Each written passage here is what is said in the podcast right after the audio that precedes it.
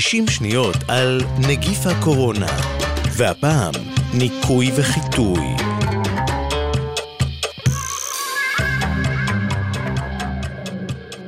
אין צורך להציג את הסבון. אנחנו נעזרים בו לפני האכילה, במקלחת ובהדחת הכלים. במאה ה-20 קם לו מתחרה, האלכוהול, שעד אז היה נפוץ כחומר חיטוי רפואי. כעת הוא נמכר כחומר חיטוי לידיים בשם אלכוג'ל.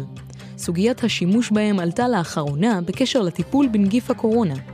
ידוע שהנגיף עובר בין אדם לאדם בעיקר דרך טיפות רוק ושיעול, אך בתנאים מסוימים הוא מסוגל לשרוד שעות וימים גם על משטחים. אם ידינו נושאות את הנגיף ואחר כך נגענו בפה או באף, אנחנו מסתכנים בהידבקות. אם כך, מה הדרך היעילה ביותר לחטא את עצמנו? הסבון שוטף ומסיר את הלכלוך מהידיים, בין היתר גם את הריר או את הרוק שאולי מכילים נגיפים. לעומתו, האלכוג'ל לא מתמחה בניקיון. האלכוהול שבנוזל החיטוי מתחבר לחלבונים בנגיף והורס אותם. לכן הוא יעיל על ידיים נקיות על משטחים מסוימים ורק בכמות גדולה. הסבון זול יותר, זמין יותר ומסיר לכלוך ביעילות רבה יותר. בעת ריחוק חברתי, כשרובנו מבלים בבית, עדיף להתנקות בסבון ובמים זורמים. את נוזל החיטוי נשמור ליציאה החוצה.